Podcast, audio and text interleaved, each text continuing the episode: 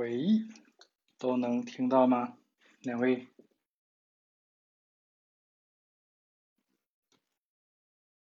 ？Hello， Hello， Hello， 可以听到，可以啊，可以。OK，OK，、okay, okay, 好的，这边能听到哈。嗯嗯嗯嗯嗯。好的，好的。行，反正这个，呃，这个这个疗法就是大家都很清楚了。咱们先是跟之前一样，简单的聊一下这周的新闻，然后呢就是本周的话题。补了点啥呀之类的，然后最后开始推荐环节，推荐一个看的剧也好，还是片子也好都行。嗯，好吧，菊，一会儿我介绍你一下，我怎么介绍你，我就叫叫你这个，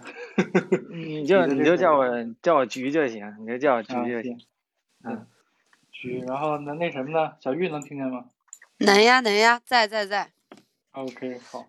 等你播新闻呢。啊，好。新闻是这样，新闻你因为你第一次来，嗯、今天就不让你播了。新闻是这样，啊、每周的这个嘉宾大家自己提一条，啊、呃哦，或者是啊、呃、感兴趣的，然后呢可以点评一两句，就是在聊新闻的时候，也可以有一些有一些怎么说呢评论吧，比如说这周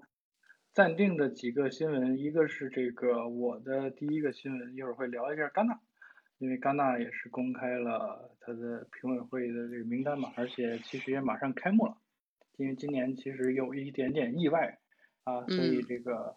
嗯、主席的人选最后就是最后时刻才定，包括今年的主竞赛的片单也曝光了，还挺还挺豪华的。然后聊一下这个，然后呢，新蝙蝠侠续集这个事儿呢，要不然那谁来聊一聊？希文，你来聊两句。嗯。呃，蝙蝠侠这个我没没什么准备，要不我最后我插一个我自己的吧，嗯、插一个我自己的那个。啊、那你要你要聊啥？嗯，我聊聊聊八卦呗，聊、啊、聊聊一个那个最近关注的那个 Johnny Depp 和那个 Amber 的、哦、可以可以可以可以，那个还挺好玩的。世世纪审判是吧？对，而且这个审判很应景，就是这两天就会出结果吧。嗯。对对对对，要不我们直接就进了，然后大家都可以。感觉把一龙哥现在也也也给牵扯进来了。对，他需要出庭嘛，他需要作为证人嘛，他需要要。对，一个是作为证人，二一个的话就是在录音里边还暴露了，就是 Amber 其实还挺直接的，就说啊，这这个咱们一龙哥就是他空窗时期的一个。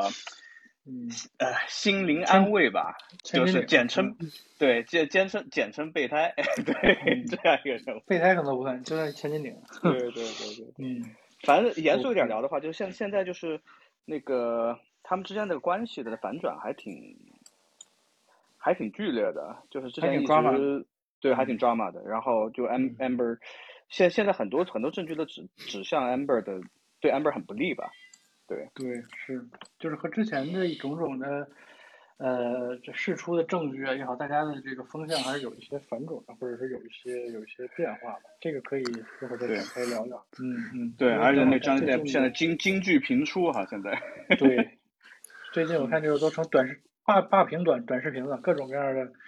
稀奇古怪的这个笑话在这个法庭上层出不穷，而且这个事儿还挺有意思，就是我一直以为法庭的这个。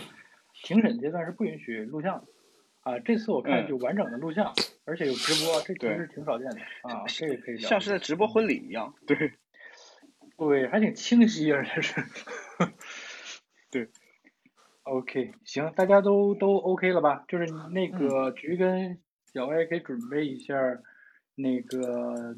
推荐的片子，或者是聊一下推荐，就每周都会推荐一个电影或者是看过的书啊。就就都可以、嗯嗯，两三句话就就一笔带过就行。嗯，对我我我我我我推荐的话，我就直接推荐那个我本来想聊的那个剧吧。嗯，就聊那个《风骚律师》的最新的一集。啊，好，大结局是吧？嗯，好，可以。对，大结局。行，那咱们就推荐那个就可以了。嗯，那咱们就这个随时准备我。再整理一下啊，行，因为直播嘛，所以我就觉得可能也就不按照平时那么严格的开头哦，还有还有 ending 啊什么的，咱们就边说边聊。但是它因为也会导出一个啊、呃、录音的正片来，所以我可能还是把开头再说一下。嗯嗯嗯嗯，好的，那我就开始啊。我这个还得配上自己的这个音乐啊，嘟嘟嘟嘟嘟嘟嘟嘟嘟。已经开始想笑了。雨中曲啊，好，欢迎回到全职监督，这是我们怎么说呢？直播的这种形式的第二期，也是非常豪华的一个阵容了啊。首先，我先隆重的介绍一下新来的两位啊，我的非常非常好的朋友菊啊，就是绿色头像的这位啊，大家好，大家好，我就是菊。还有还有这个，我们这个头像是非常可爱的李幺幺同学的嗯饲养员啊，小玉同学。Hello， 大家好。打个招呼。Hello Hello。两位也都是 hello, 怎么说呢，在咱们这个行业里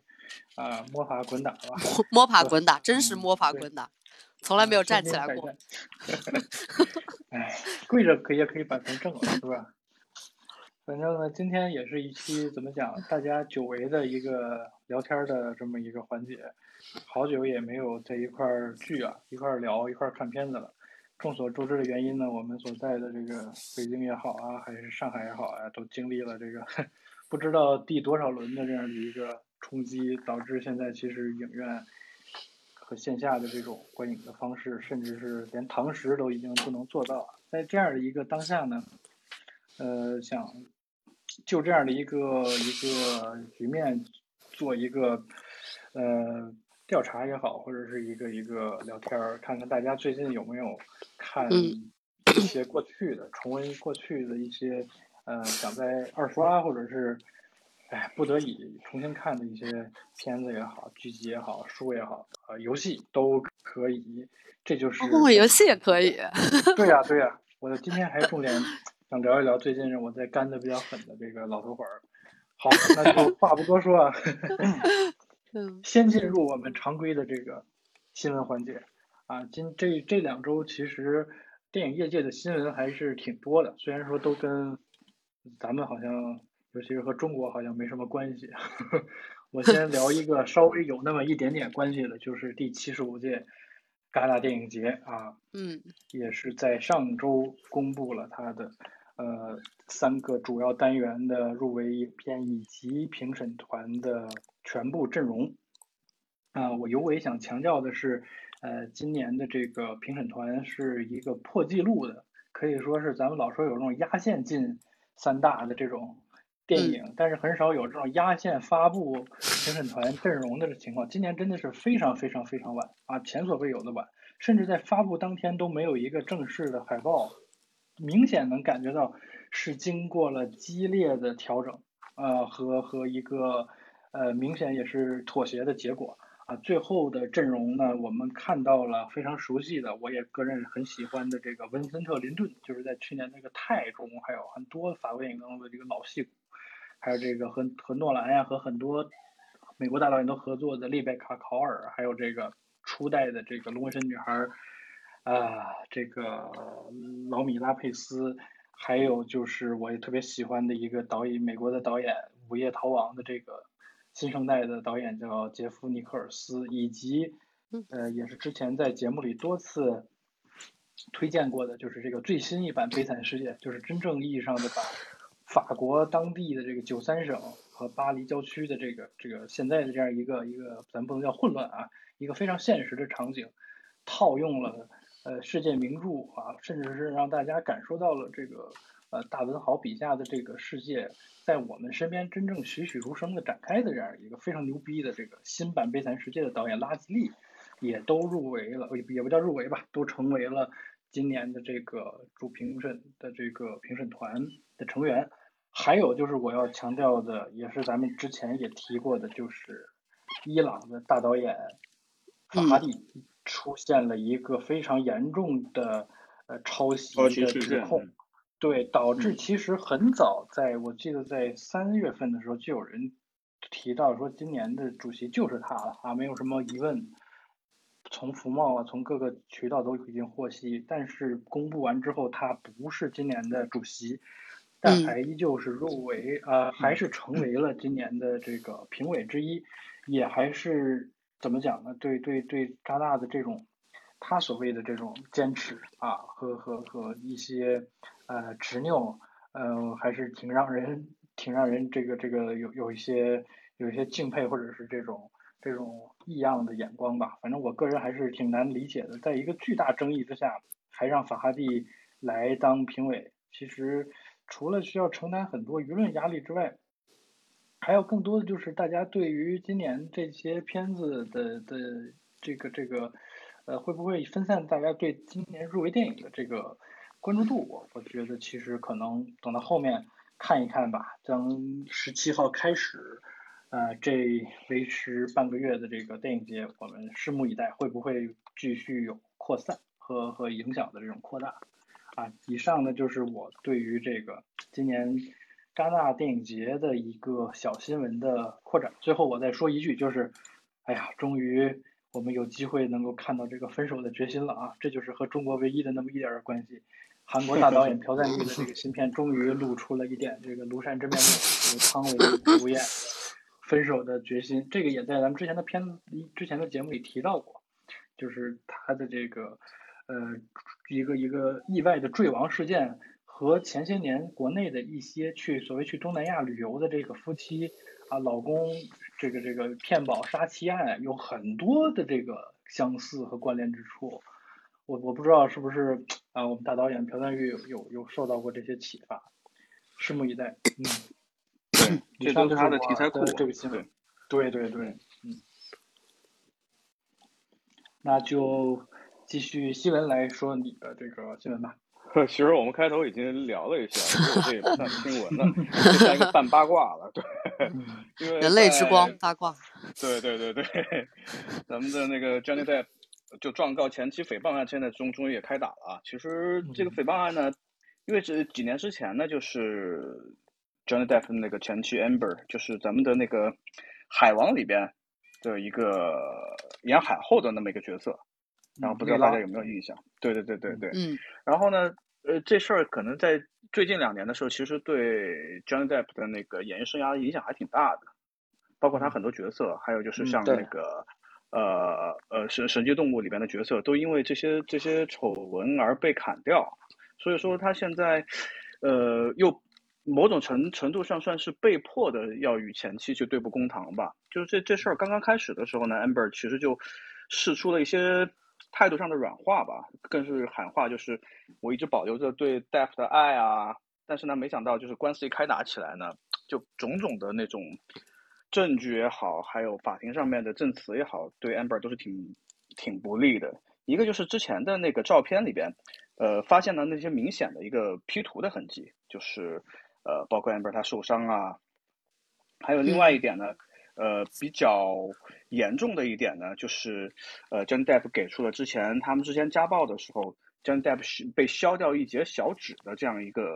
呃照片，还有视频的这样一个一个一个证据。呃呃，同时呢，就是 Amber 在接受法庭的那个心理质询的时候呢，她被认定患有严重的表演性人格障碍。这种种的一切，好像对咱们这个狗血大剧的走向啊，呵呵要实现一个大翻转。就是最最开始的时候，我们也聊到，这个中间它其实还还牵扯到，就是咱们经常频繁的跟各个圈发生各种接触的龙哥伊隆马斯克，然后他跟 Amber 之间呢，其实也也存在一些千丝万缕的联系吧。然后甚至在就是法庭公布的那个录音当中呢，呃 ，Amber 就亲口。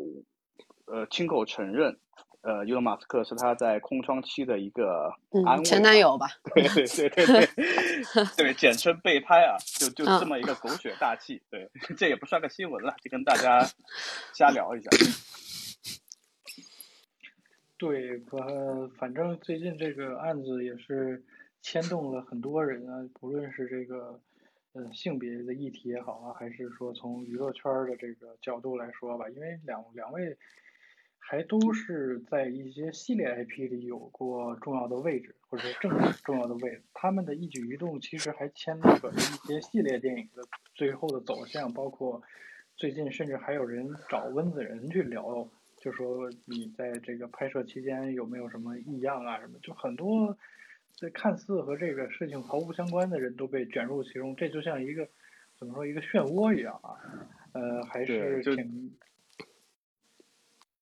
还是挺有趣的，希望这个大戏能够用一个更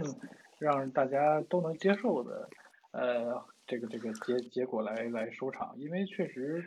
对于他们彼此来说也出示了很多，说实话比较私隐的证据和这个、嗯、呃一些一些照片也好呀，对话也好，甚至是一些描述。呃，这一些我就无论对于双方来说啊，真的就是有两位，说实话都其实走的都是这个型男跟这个这个靓女的路线，他们并不是说实话，并不是纯粹那种演技派或者是一些其他的行业，他他还是需要靠自己的。是 idol 嘛，两个 super idol。对对，两个 idol 损损害还是蛮大的，我是觉得。嗯、对对，主要是像像 Amber 的话，他他之前其实一直走的都是那个。很美艳的这么一路线，结果现在网上有很多人就是 P， 就是也不叫 P 那个图，就是发一些代表图，像像盖尔加朵、啊、和玛格丽特罗比，他们都有各自的这种像神奇女侠和小丑女这样作为代表人物。然后，但是 Amber 底下并不是魅拉，而是一个床上的那个实力架一根儿，然后放在那儿。对，然后反正这个就成为对对对对对非常这个照片对，刚才我们略过了啊。对，然后这个就是一开始两方在。在在据理力争，结果现在就变成了这个大家都在吃瓜，然后都成了这个网络侦探，甚至还有人挖出来 Amber 的这个律师也是这个德普的这个影迷，然后他其实替这个 Amber 去辩护，是实际上是想暗地里去去帮帮一下德普，对，有内鬼，对，都都有都有这种的都有这种的说法，包括像刚才提到的温子仁也好，他这个这 Amber 他的这个。他的这个证据里头有有说，这个德普在这段婚姻里头曾经干涉过他的这个演艺生涯和他出演一些性感角色的这么机会，但其实德普把他的一个很性感的一个照片还纹在自己胳膊上，并且他还就是在这个期间还能得到魅拉这个角色，其实都是在这个反驳，就是用事实来反驳了安贝尔的这些。证据其实现在就催生出了很多像我这样的这种网络侦探，其实在这在在臆想，在在在揣测这些对。对，不过挺遗憾的事儿是什么呢？就是从从奥斯卡开始呢，我们就觉得有个现象，就是感觉现在电影败给了综艺。然后呢，从现在各种直播、各种网络探、各种热度上来看呢，这这场世纪官司感觉也像一场盛大的真人秀一样。所以说。嗯哎，想想还挺唏嘘的，就电影没了，然后所有的热度都是电影周边的，就是这些八卦也好，还有这些狗血剧情也好，真回过头来一看呢，就是真还比电影还好看。嗯，说不准过过几年，这美美国犯罪故事或就以这个为蓝本，再再再去拍新一季，也说不准。我觉得真有可能，我觉得真有可能。对，嗯，对，毕竟是一个演过川普的人。我觉得大家还是想再去塑造一下德普的这个传奇的一生吧，他其实还是挺值得去好好聊一聊。他早年间其实干过更疯狂的事儿，比这个其实多很多了，因为那时候说实话也没有所谓现在的这种政治正确的风潮啊。现在其实把他当年的那些很多事情都扒出来了，什么砸酒店呀、啊，因为大家都知道他滥用药物成性，就是滥用药物十几岁开始，嗯、对，导致这个人其实常年都处于一种完全失控的状态。甚至到我记得前年看那个《双子杀手》的那个采访的时候，好多人问那个杰瑞·布鲁克海默，就是原来好莱坞的这个金牌制片人，也是《加勒比海盗》系列的制片人，就说您这一生啊，就是目到目前为止，您看您都制作过那么多优秀电影了啊，又是跟迈克尔贝啊，什么这个《逃出夺命岛》，又是跟李安导演，又是跟那么多好莱坞大导演都合作过，您觉得您最大的成就或者是您做的最牛逼的一个事儿是什么？他回答就是我让这个。已经已经就是忙了的那种，已经就是嗨嗨嗨飞了的约翰尼德普从房车里走出来说词儿，这就是我这辈子干过最牛逼的一个事儿，真的，这是他原话，就是这个太夸张了，你知道吗？就就有一些好莱坞明星，就全组好几百人等着他，必须让这个他们那个助理给他套上戏服，然后给他推到镜头前去说他。对，这非常非常的夸张。对，那个时期吧，那个也算是一个时代的潮流一样，里、嗯、弗·贝利克斯啊，还有茱莉·里维斯他们那个时代。嗯。嗯，这其实其实某种程度上算算是明星身上的一种正面光环了。他跟现在的风那个那个判判断标准跟现在感觉像掉了个个儿啊。对对对，嗯，所以看到这个也是挺唏嘘的。在在当年来看，他这一切可能都种下了一些因果吧。嗯，对对对。但是呢，现在的剧情走向也是完全倒向另外一边。对，嗯，看看结果如何。真正的反转也可能会未必，就不太会有大家真正想那种惊天的那种变化，因为, 因为我觉得这个过程已经够好笑了。嗯、对，大家可能不太不太在乎结果。对，就是你很难再想象说他还要翻出什么样的浪花出来，翻出什么高潮。对对对对对对，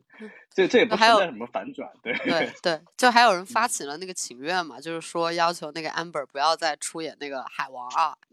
对对对对对对对对对，已经收到了三百多万人的支持。对，嗯、但是我看温子仁这几天也在回应这个事情，说这次这个梅拉的部分就不会多，因为这是在他写剧本的时候就已经有的设想，就是决定了啊，会有、嗯、会有第二代、嗯，就是他的主要工作其实就成了照顾孩子、嗯、啊，他跟他跟这个海王就是有一个儿子嘛，这个在漫画里也有。呃，所以看来可能也是华纳或者是 D C 就觉得有一些风险不知道，就已经提前有了一些规避吧。我觉得这可能真的是，哎呀，时也命也，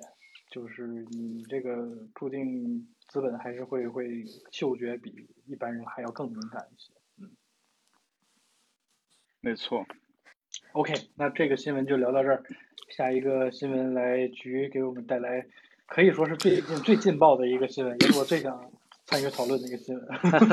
其实这说说说说到刚才德普这个啊，穿穿这个穿戏服还得让别人从房车里请下来。其实这么一看，这个咱们传闻中的这个范老大啊，文迪塞尔，这好像也没有什么太大的毛病了啊，这么一比。但是就是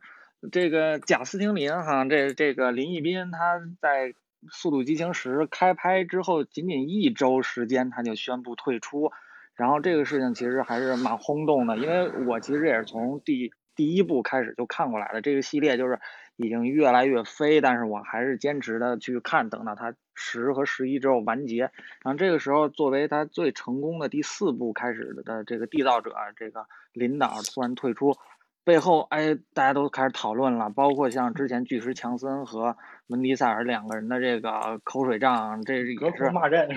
对，隔空骂战就呃，这都已经我估计私底下可能也也碰过，这这都不好说。像文迪塞尔还发 ins 上面还特意把自己再屁大一点，这种比较搞笑的事情，对，也是比较有幽默感。然后。所以说，因为文迪塞尔和巨石强森他们之间的这些恩怨，就导致林一斌一说自己退出了，大家很快的反应就是家人侠很难对付，很难搞。包括有的制片人也说，他的这个林一斌他退出的主要原因就是因为，嗯、呃，文迪塞尔他呃身材走样，然后记不住词，然后这些问题。但是其实我的想法呢，我觉得可能这些是一些小毛病，但是。并不太会是就是真正导致林一斌他退出的一个原因，主要的主要的我的想法在哪？当然我也是网络侦探，我都是根据现在网上有的这些东西来做一些揣测，不一定对啊，就大家就听一乐就行了。主要的原因就在于林一斌他发的这个公告上面是用的是这个《速度与激情》的这个专有的字体，然后包括他也是跟。在并不是在自己的个人账号上发的，他是在这个《速度与激情十》的官方账号上面发的。也就是说，他在退出的时候，一定是跟这个管理层和决策层做过了是做过沟通和交涉。然后我们再再想一下，在《速度与激情十》开拍前的时候，其实就对于这个系列发展越来越飞，这个影迷是持一个抵触的态度，包括一些元老级的这种创作者也提出了应该。这个我们的剧情应该往回收，但是第九部的话，就是也是林导去导他们，他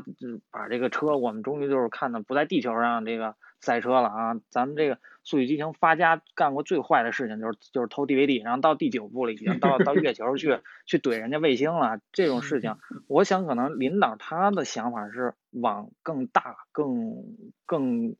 有想象力的方向去发展，对，但是可能领导层他们可能想往回收，想照顾影迷，毕竟影迷他是掏票他掏钱的人，你导演是花钱的人，对不对？而且在这个领导说完自己要啊、呃、不干了，我甩手不干了，我做制片人了，我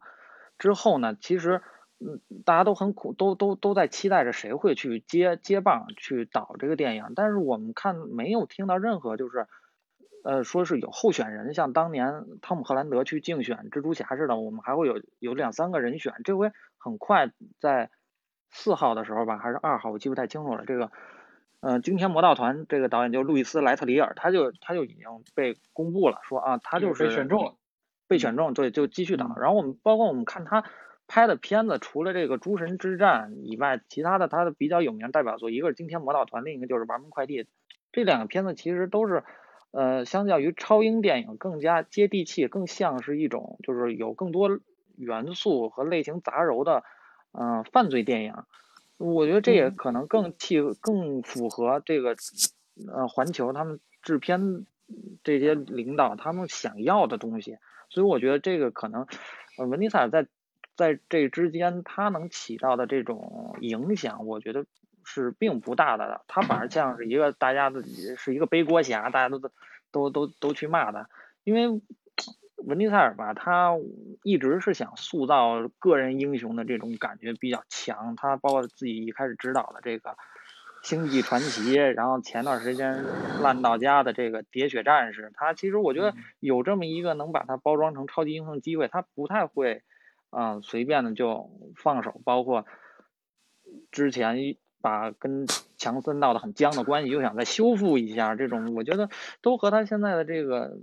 展示出来的大家对他的这种嗯不好的想法有有些矛盾，所以我个人的感觉可能还是文尼塞尔在这个事件当中做了一个背锅侠，然后林导呢他可能是创作真正就是他说的创作分歧创意分歧导致他离开、嗯、对，嗯，我也很同意这个一定不是很简单的私人恩怨，因为明显当林一斌发表了这样的呃，退出的这个呃这个声明之后，你看环球是没有任何的回应的啊，它明显其实是跟高层有一个非常好的默契，甚至是早就达成了一个共识，这一点我觉得我是特别同意。但这个 family 的这这一套的这个这个呃，已经确实是挺让人反感，所以林一斌作为一个其实比这个新任的导演。呃，莱特里尔还要有话语权一些的创作者，他还是不太愿意再受这样的夹板气了啊，所以他升任制片人更大的意义可能还是在把控流程上，因为毕竟他掌控了第四部之后的所有的制片的部分，他都参与过。其实从第四部开始，咱们有一说一，呃，这个《速度与激情》系列才是真正 A 级化的电影，才是 A 级电影。之前都是包括他的外传《东京漂移》啊，什么都是典型的那种卖 D V D 的那种 B 级片啊，都是典型的 B 级片。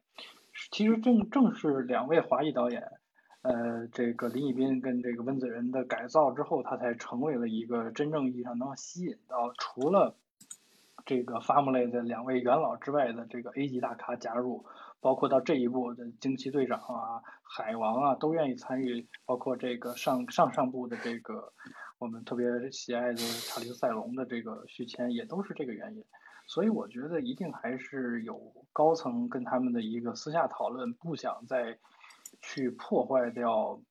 现在已有的这个格局的基础上呢，又想回归到所谓最最最初始街头的啊，纯粹是靠玩车作为他们最好的一个一个收尾吧。嗯，这一点我认同，但是。反而我是觉得回归不太对这个系列有利，就是基于两点，一个是这个莱特里尔的导演，我是说实话我不太认可他的这个指导能力。一一说他的，我就多多讲一句啊，我们这个时间线就闭合了。大家知道这个他跟这这导演跟咱们中国哪个演员有合作？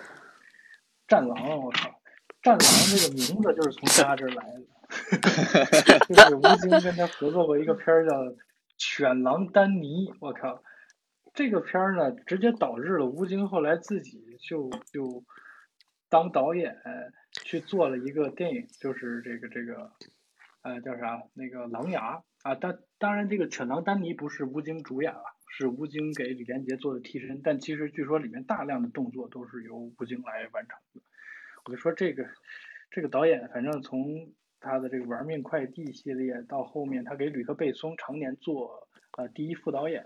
嗯，我是觉得他的个人天赋和和他对于真正街头的那种质感不算特别 OK， 呃再加上有文迪塞尔这样的戏霸和和这次又有海王和前两部已经非常扯的这个他所谓的这个 family 有这种纯白的这个像查理塞隆的这种演员的加入，还是会对他的这整个系列的风格走向，我觉得是一个有点拧巴的感觉。这导演能不能摆平这个事儿，我是有点疑问。很难搞，我觉得很难搞。嗯嗯、看吧，现在所有的就是场外的信息都比电影本身好看，对吧？嗯，对对对，就是、真人秀才是永远的神。对，现在终于终于。嗯对，从从奥斯卡开始就已经赢过了电影本身了。嗯，这个毕竟这个一拳超人还是确实能拯救收视率嘛，对吧？你这这么多大片也没有用。对，然后导演跟导演撕，然后呃前夫跟前妻撕，哎靠，后面还有什么来着？咱们可以预预期一下。我现在感觉这个今天，因为今天咱们特别说了不聊这个。所谓的漫威系列的电影嘛，但是可能目前来看，这后头也是，哎呀，一盘散沙，或者是这个，这个，这个，这个一一笔糊涂账吧。这个等到后面机会成熟了再聊吧。我我觉得可以单独说一下这个事情，单开一期。为什么？嗯、对，最近不专门聊一下八卦，也确实是不太适合啊。无论是现在流露出来的一些。呃，风声也好，还是现在这个国内确实也不引进啊、呃、漫威题材的这个影片，所以我觉得暂时先先不聊漫威的这个作品吧。嗯嗯，对， okay, 今天聊的是 D C 新闻，还有要补充的吗？我这里没有了，没有了，哦、暂时没有，暂时没有。好的，那就新闻环节就是这些，我们进入。正片啊，聊一聊本期的这个话题，确实是大家都都憋了太久了啊、呃！你你要播音乐吗？进入正片，我这口播了，再唱一遍。嗯，主要北京今天确实下雨了啊、呃，所以呢，我就感觉到非常的很合适，很应景。嗯，对对对。哎，几位现在都在北京吗？在在在啊！应该除了你都在。我这个我这个非北京人现在都对北京有乡愁了。然后我二十四号从北京离开。嗯然后前期是在上海，然后十九号，呃，疫情爆发期间中间从上海逃出来，一直到现在还没有能回到北京。哎，北京这两天降温了，所以呢还挺难受。你可以等过几天暖和了再回。哎呀，这不知道北京现在，祈祷北京的疫情早一点好转吧。嗯，好，那就说到疫情了，那就非常平滑的过渡到现在的这个。嗯，对，非常的不做作。呃，好久这个没有去影院看电影了，上一次我还是看的是蝙蝠侠啊，真的是就就后来再也没有进电影院了。呃，那我好巧，我也是。我上一部看的是那个《神奇动物》。哦，好家伙，你是好一点，好一点。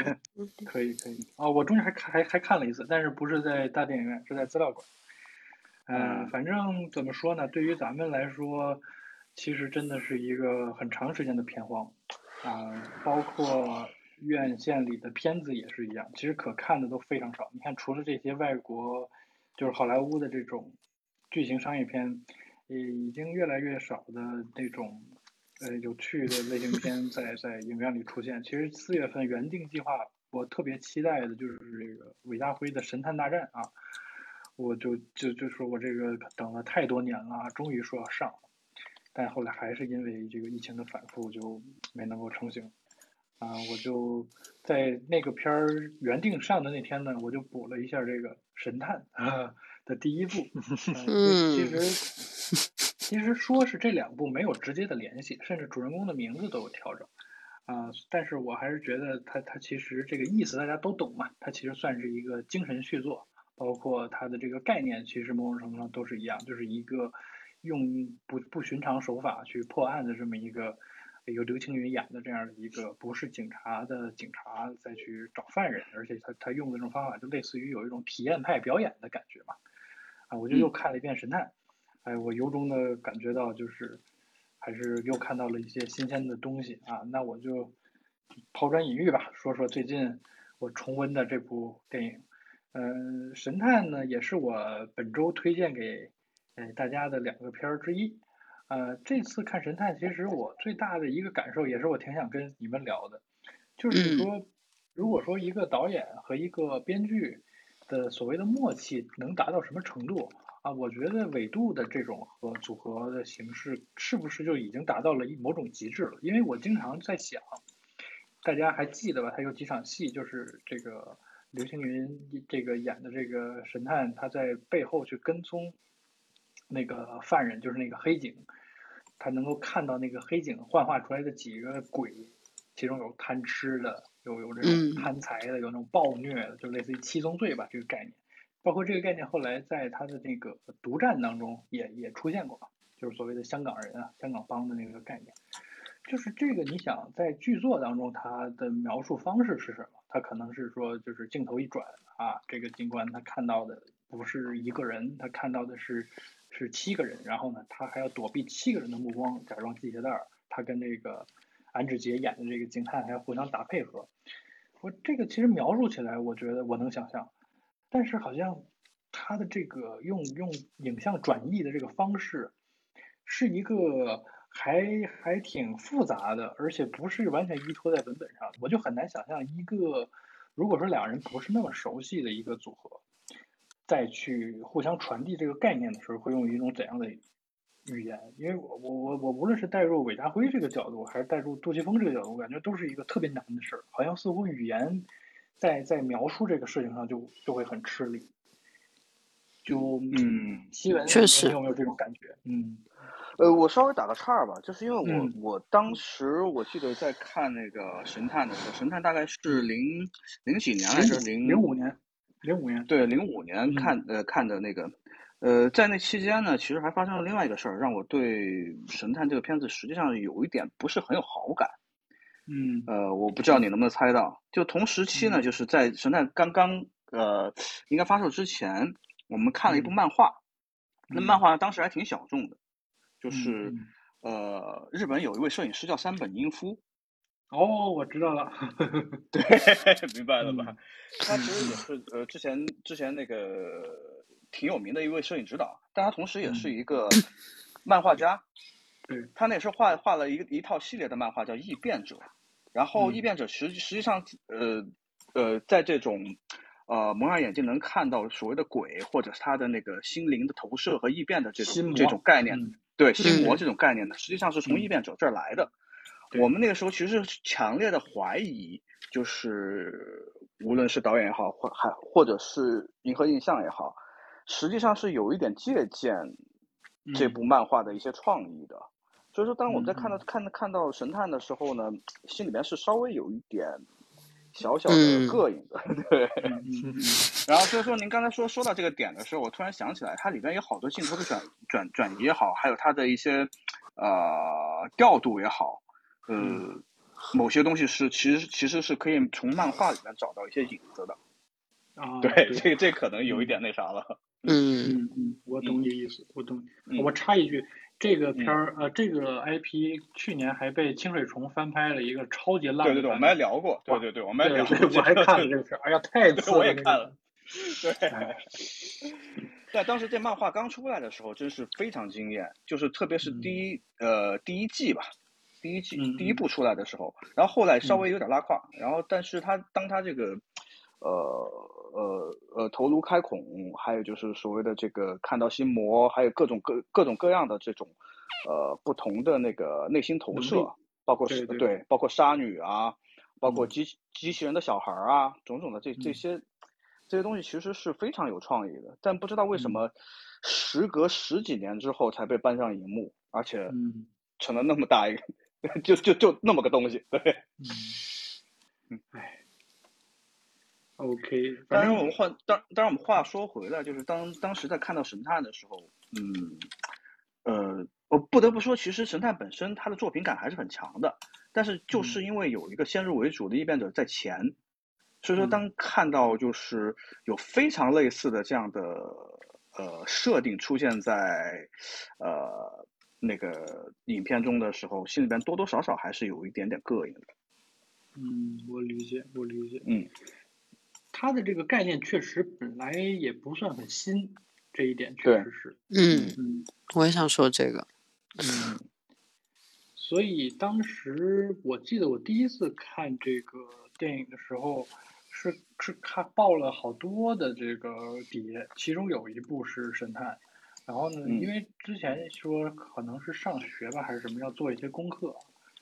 看了大量的其实是那种港式的警匪啊、动作犯罪，包括看神探，其实也是抱着这样的期待去的。但后连续看的这一部跟大块头、大智慧，就是他对于有一点点天真的对于宗教的那种幻想，还是会让你变成一点清流的那种感觉。你懂我意思？就是他没有再去讨论这个黑警也好啊，就是犯罪者、警察。是不是是不是拿了黑钱这个事情本身了？他更多的是用一种可能更高一点的视点的去看这个事情，这个其实一直是迎合所谓的这种宿命感的这个，从一个字头诞生开始，我觉得它是贯彻的比较好啊，所以我就说，无论这个创意是不是迎合，是不是韦家辉原创的，他这个东西你别说，还挺适合他们去做的。对，没错没错。大智慧也有也有这个问题，其实它也不是一个纯原创的东西，嗯。嗯，反正这个这个事儿呢，其实其实离远一点看的话，呃，这个创意其实在整个影片里面所占的比重并没有那么大。它其实、嗯、呃呃那个剧作的核心，或者它的设定的核心，还有它讲故事的核心，还是银河印象的那一套东西的。反而就是《异变者》里边所传达出来的那种神秘感的神秘感的，还有就比较心理的那种解读，在在神探里边其实是不太有的。侧重点不在那里，这是有一说一吧？对，有一说一。嗯嗯 ，OK， 这就是最近吧，我也确实是偏荒，只能补一补这些老片子啊。这就是我补的这个一个电影，然后呢还补了一些，也不叫补了一些吧，填补时间啊。因为最近这不玩老头环嘛，我就玩了玩老头环啊，玩玩老头环其实不是重点。我今天想说的呢，就是这个宫崎英高。他的这个公司啊，就是出了一系列所谓的魂系列的这个公司 from software， 他的上一部作品啊就是《只狼》，因为我一直呢不是一个动作游戏的一个高玩啊，就是非常手非常的残啊，就一直没有打过去，就最近呢又玩了一小会儿，其实我就主要是从叙事的角度吧，我又有了一些新的看法。无论大家玩没玩过呢，其实我简单说一个梗或者说一个思路，大家能够感受到。就是它是一个真正意义上的非线性的一个一个游戏，就是为啥要这么说呢？其实它这个故事是线性的，啊，一个我简单说一下，就是你是一个主公的家臣啊，你原来是个忍者，你被人关起来了，后来呢，你被这个主公出事了，把你救出来，你要替主公去去去解决一些问题啊，杀一些人或者是破解一些魔咒。它其实是一个，你这么一听，它很像是这种塞尔达啊，或者是这种王子救公主的那种套路，但它里头的，呃，这个这个呃游戏逻辑呢，又不太是，因为它里头涉及到了几层的这个时间线和和和讲述的方式呢，它都铺陈在几场战斗或者是几个场景当中，这些场景你打的顺序其实有的时候是完全可以你自己去调控的，获得能力的方式，而且它也没有真正意义上那种过场动画呀什么的。所以在两次游玩这个游戏，我完全有两种不一样的这个解读方式，啊，就会让我有一种特别魔幻的感觉。这个在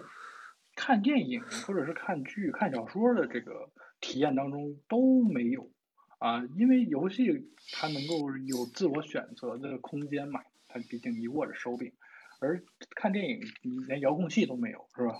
你你这个速度也没法倍速，你在电影院你只能在小黑屋里被动的输入。所以在某种程度上，我我我感受到了，这是一种可能是非线性的叙事，呃，就是电影的非线性叙事在这种游戏当中的呃应用是一个特别直接的案例。之前咱们老说非线性，因为咱们都学过电影啊，都看过很多的这种所谓的影史经典或者教科书里的啊，什么《暴雨将至》啊，什么低俗小说呀、啊，什么《两杆大烟枪》啊，乱七八糟。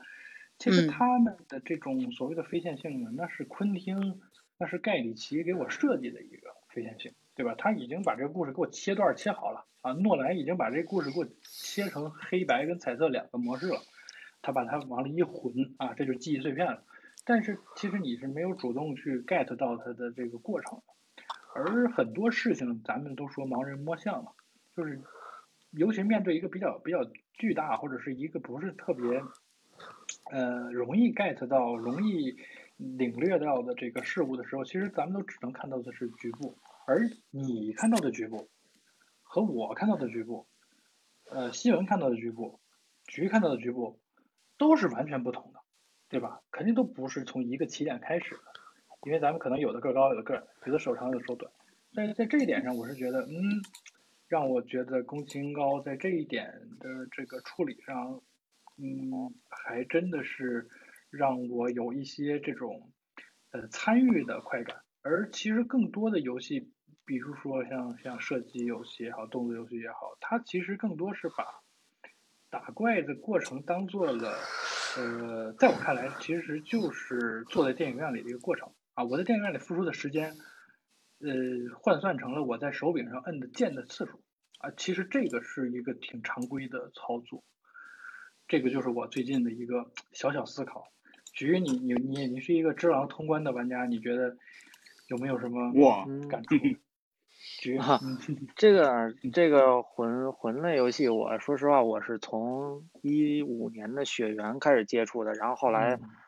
基本上宫崎英高游戏我都玩过吧，《只狼》我也是特别喜欢的游戏，然后包括《艾尔登法环》，就是老头环。然后它的这个非线性叙事，我觉得要说到它的这个影影响宫崎英高，我觉得肯定是绕不开有一个小说叫这个《哈扎尔词典》这这么一个小说。嗯，我不知道大家有没有听说过这本书，它是首部这个词典小说，也就是说是什么意思呢？它并不是说里头用这一本书交代了一个故事或者是几个短篇故事，它并不是这样，它是把这本小说伪装成了一个词典的形式，它是一个词条一个词条一个词条，它可能是一个人，它这这关于这个人的这个词条涵盖了他的一生，他他可能是从出生，他是一个。嗯，什么样的人，然后他经历了什么什么样的事情，然后呢，等到他的故事，他的这这一章完了之后呢，我们会下一个词条，可能下一个词条是讲的是另一个国家，在他这个世界里的另一个国家，另外一个人，然后这个人呢，可能大多数的经历跟前一个人都没有交集，但可能就在某件事情上面，他们会有会有影响。这个其实就像宫崎英高他的作品里头所有的这种，嗯，每个 N P C 给你讲的事情。都是他们站在自己的立场上，他们有不同的立场、不同的身份、不同国家，他们所说对于这个事情自己的理解，就像刚才唐爷说的这样，就是我我们的这像盲人摸象一样，所以我们需要靠自己在游走在这几个人之间，就像我们在读这本小说时，我们在吸取他们不同人的这个经历，我们得出的一个属于自己的结论。每个人可能对于自己的他的理解不一样。嗯，他他得到的结论就会不一样，这个我觉得也是这个游戏也好，也是同样是这本小说它自己的一个魅力所在。因为宫崎英高的游戏，它其实很多时候都会有很多，比如像嗯、呃、这个魂学家或者是法环学家这样这样，他们去研究，但是每个人可能研究出来的结果不一样，这就是很有意思。原因是什么？原因就在于他们可能这些 N P C 给你讲的故事里头会有矛盾的地方。嗯啊、嗯，比如说我们这个拉塔恩将军，他是一个什么样的人？他干过什么事情？他封锁这个星辰是是因为什么？呃，可能在当地人的这个讲述里头，他代表的是，嗯，是一个一种使命；但是在敌对派，可能他就是，嗯、呃，是我的敌人。他们的立场不一样，所描述的东西会有不同，就看你相信谁了。这些东西在，在在其实在，在是在咱们真实生活中的这种。嗯、呃，环境里头也也是也是存在的，我不一定我对更常见，我是境外势力，但是我可能我所谓的造谣可能并不是我真的想去造谣，而是我接收到的信息让我得出这样的结论。对，所以我觉得，嗯，总的来说就是育碧就是得好好学啊，不要老做罐头。对，好家伙，就这，这还还得踩一下，好家伙，可以。啊育碧的游戏，对，一说到法环肯定得说育碧，对不对？嗯，这个是这几天好多人踩育碧呢，就是说如果育碧做法环会什么样？就看那个地图上没有地图，好吧，只有只有点儿。对，哎，人家育碧也在做尝试，但是自给自己就玩死了嘛。他的那个看门狗，据说现在可能是就拉倒了嘛。对，爆死了估计是，嗯，因为据说他原来的设想是军团这个。要做一个巨大宇宙呢，就是那种后现代什么赛博朋克那些，现在看起来完全不行。他还想做长线的持续运营，但主要这个世界观没有被大家接受，就应该不 OK 了。对，嗯，行，反正我的思路呢，就是似乎在更多的媒介上，嗯、呃，已经开始有这种更新的语汇或者是叙事的探索了。我觉得咱们以后也可以多聊一聊，无论是。游戏也好呀，还是玩到的一些剧本杀也好呀。之前还曾经说咱们可以组这个，就是一个一个剧情稍微好玩一点的剧本杀，大家一块玩一玩，是不是？以后疫情结束了，咱们能有这样的机会？嗯，嗯期待一下。对，我现在特别后悔的是，刚从北京出来的时候没带着 P S。那时候也没也没料着会在外边飘了三个多月，重大决策失误属于。对对对，可以云游戏。对。OK， 好，这就是我怎么说呢？最近看了点啥？最近玩了点啥？嗯，好好好，要不咱们从新朋友开始，我后边来。好，好，嗯。啊，这样吗？呃，我其实是今天蛮突然接到这个邀请的，所以我就我就思考了一下，就是这个重温推荐这个事情，别说最近我跟那个腾越最近聊的还挺多的，因为我老是问他有什么电影看吗？有什么剧看吗？因为感觉就是已经很久没有出现新的觉得好看的东西了，然后。前阵子被朋友推荐看了《黄石》，之前一直没看，然后看完以后就觉得好看是好看，但是很一般。然后我就在思考一个问题，也问了身边很多朋友，我就想让他们列出他们心中第一梯队美剧的一个 list。这个 list 我们不限名单，但是就是大家来分一分自己心中的第一梯队美剧会是什么样子。然后一个这话题我们都可以参与一下啊！对对对，大家现在可以想一下，就是第一梯队一定要是在各个维度上面都有一个点是很牛逼的那种，就是当然每个人的选择还是会不一样了。但是我问了身边几个朋友，很有意思的一个点就是说，大家不约而同，不论男女，所有人的 list 里面都有《绝命毒师》，所有人每一个人，就是这个事情让我觉得很有意思，因为《绝命毒师》其实算是一个。有点年代的美剧了嘛，我上大学的时候看的，你就想时隔多年，其实美剧的创作手法、故事内核、拍摄方式，其实都是在更新迭代的。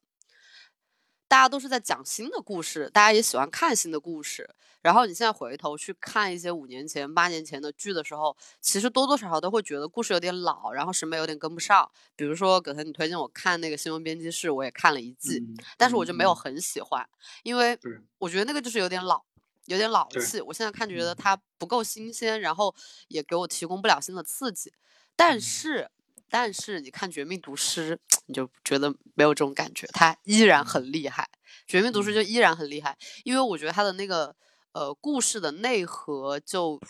非常的有趣，它有一个。我个人很喜欢的隐藏的一个心理学的命题，就是控制欲和失控这个事情，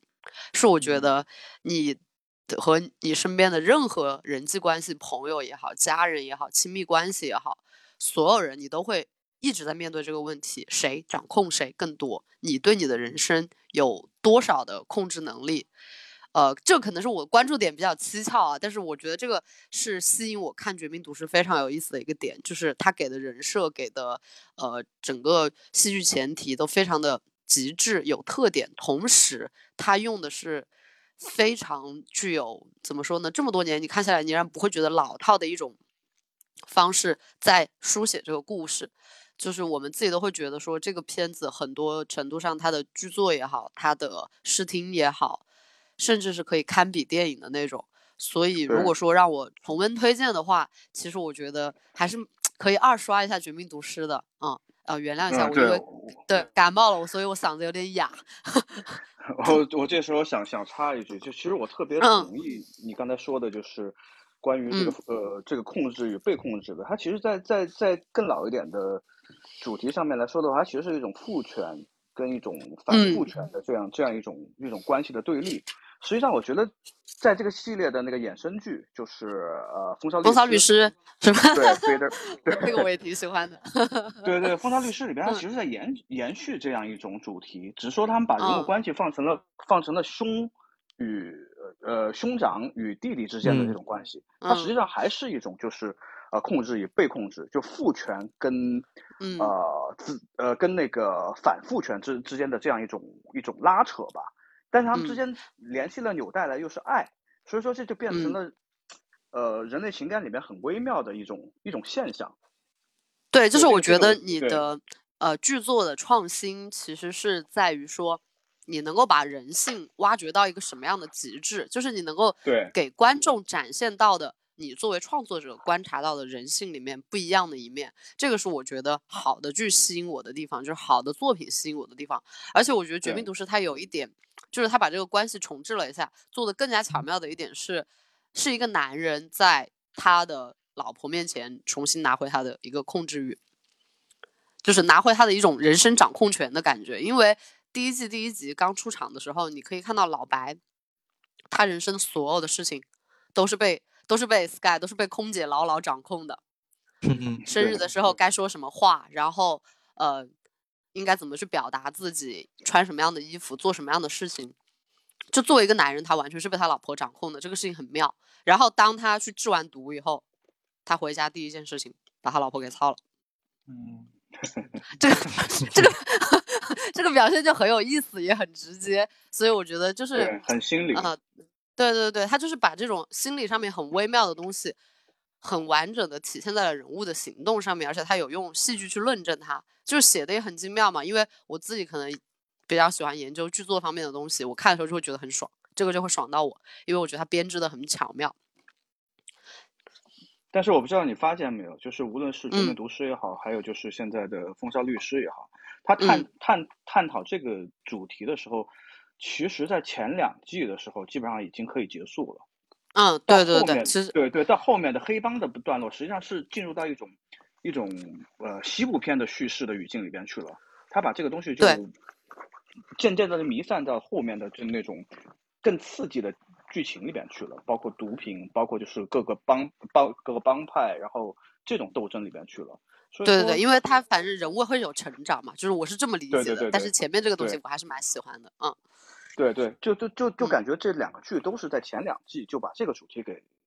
给差不多讲完了，到后面实际上它还是在延延续西部片的那一套，就犯罪片的那一套东西。嗯、是是是是、嗯，后面那个地方。但是我觉得这个很神奇，因为像我跟葛腾聊的时候，嗯、他就会说，哎，男孩和女孩的片单会不会有什么不一样？有一些确实是有一点点不一样的，嗯、但是这个东西就是男孩和女孩都很喜欢，就是男生女生的片单里面都有《绝命毒师》，我觉得这个还蛮蛮厉害的。对，甚至我对，嗯、呃，你说，嗯，那、呃、我是觉得他有一点超越性别的部分，就是在于刚才你们也说控制，包括尊严这个东西，它其实是不关不乎某个性别啊，你在任何的关系当中，你都可能会变成弱者。你在父母面前，你可能会因为辈分，你可能会因为生活阅历，呃，你会被他们作为一个要教导的对象。啊，当转换过来，你在公司，你可能是某个人的领导，你也可能是某个人的下级，就是这个东西是时刻转换的。而大家就是在每一天的这种，呃，自尊和自卑的这种这种起落之间嘛，其实你是特别容易来回切换。对，对老白的那种挣扎，他把它做成最极致的一个点，就是一个曾经有可能提名诺贝尔，甚至是得诺贝尔奖的人，他最后落魄到了一个中学教书。然后呢，后来你又因为这个意外的发笔横财，其实你听上去他的这个境遇是特别鬼扯的。我觉得他某种程度上就是在做一个过山车的这种这种实验，它说不定就会撩拨到某一某一类人。反正我个人，包括我相信很多人印象很深刻，就是这个这个他们家车库这个斜斜在房顶上的那个披萨，因为最近也是因为北京的这个疫情嘛，买菜出现，我又联想到那一集。我最近成为了一个，我自己标榜自己是一个环保少女啊，我就很很怕浪费粮食啊，就是出去点餐什么的，我都想点特别少啊。你好意思吗？我我我又想到那一集，挺好的，环保都环保到身上了。对对对，可以。我就我就想到那一集，其实它所代表的当然是美国人那种那种铺张那种那种饮食习惯是一方面，还有它其实是宣扬的是一种主权，是我我我对于掌控家庭这种。财富的支配啊，我可以选择不要，我他妈就得扔掉，因为他们家不是一个很富裕的家庭，是，所以这一点我一下就觉得啊，太有共鸣了，太有共鸣了。对，哎，其实我最啊、呃，我最喜欢的一集是打苍蝇那一集。哦，那很多人都很喜欢。啊、嗯，对，那个我觉得就一说就是，其实而且那集其实应该也是到比较往后了吧，第三季还是第四季了，然后。嗯嗯，我觉得其实他到那个时候，哪怕就是说他其实已经，因为他这种所谓的控制，因为我觉得人生啊，你的痛苦百分之八十来源于失控，百分之八十来源于你想要的人生状态，或者说你想要的东西，它不是你想要的，就是不如意的这种感觉。而这个不管老白做到哪个阶段的时候，他其实一直在面对这个问题。打苍蝇那一集就是。用一个这么蹊跷的点来论证这个命题，我觉得非常有趣。就反正不是，反正是我写不出来的，好吧，我先跪下了。反正是我写不出来的。那一集也入围了好多这个编剧的奖项，还入好像还入奖了一些教材。嗯、我反正确实非常厉害、嗯，一句台词都没有，我太厉害了。对，嗯，其实哎，我可以再推荐一个吗？说说说，我我这个再推荐这个就是可能。可能跟各位男生朋友就是有点不太搭嘎的一个推荐，然后也不是非常的高大上的那种，就是因为说到二刷三刷这种事情，我觉得《甄嬛传》必须拥有新名。好，我觉得《甄嬛传》必须拥有新名，真的，大家都可以看一下《甄嬛传》，不管你是男孩还是女孩。我可能是去年年初的时候第一次看，然后我一个礼拜没出门，真的。七十集我在家看了一个礼拜，然后去年年底陪我妹妹又看了一遍，莫名其妙我发现弹幕每天都在刷新，嗯，总有新人，对，然后总有人来二刷，这个东西太牛逼了，我觉得属于国产剧的就是近二十年来现象级的电视剧吧，太牛了。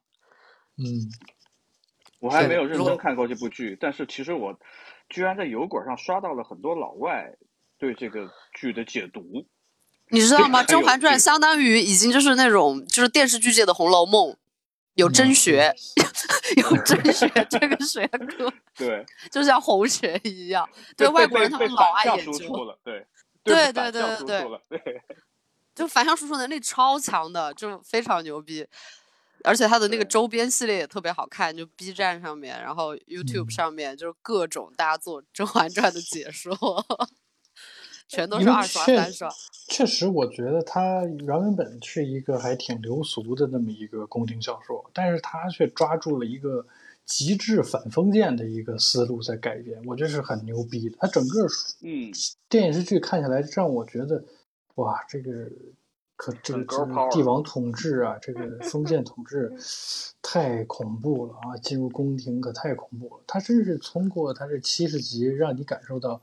什么叫做这个一入侯门深似海。反而他包装的是选妃啊，他包装的是这个莺歌燕舞啊，是通过这个所谓的上位的方式再去再去争宠。但最后你发现这个都完全是幻梦啊！这一点真的就像《红楼梦》最后给大家的那种震撼是完全一样的。最后甄嬛在历史上也是一样了，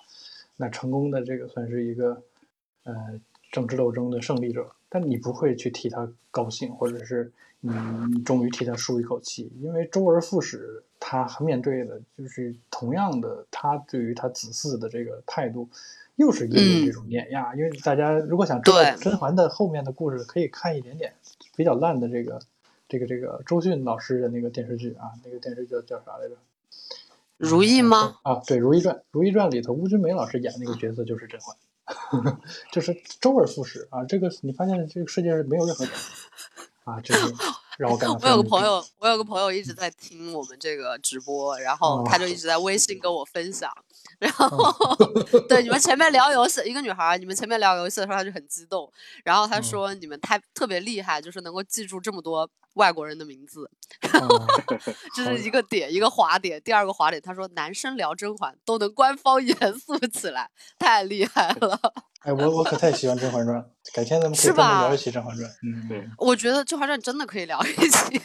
我是不是带歪了这个直播间的？一集可能不一定能够聊得透了。哎，我觉得确实很厉害。郑晓龙导演就是一个在电视剧方面驾轻就熟，但一到电影就完全拉胯，很奇怪的一个导演。哦，图兰朵有没有人看？啊、有没有人看图兰朵？求大家都看一眼图兰朵吧，我快被气死了。我是那种烂片收割机。改天可以可以可以好好聊一集《甄嬛传》。嗯，对，我也整理。好的好的。对，很多男生都是被女朋友摁头去看，然后自己看的非常上头。嗯，哎，之前去这个我聊一个题外话，一个一个一个朋友的婚礼啊，一个朋友婚礼呢去了一个比较高档的餐厅，旁边就有一个大哥，嗯、因为那个我们在那个婚礼办的那个大厅是一个中式建筑，它其实是个庭院了，然后呢挑高特别高，然后呢有那种小点心，嗯，那个大哥拿起了一个应该是一个中式一个小酥饼吧。他说了一句：“宫里的东西自然是好的啊！”这是，然后我们一桌所有人的眼光都看向他，然后就开始，你就能够想象大家开始喷他用什么样的这个话术，就像一种黑话一样啊啊！你也是啊，就开始啊，各种的这个就拉群了。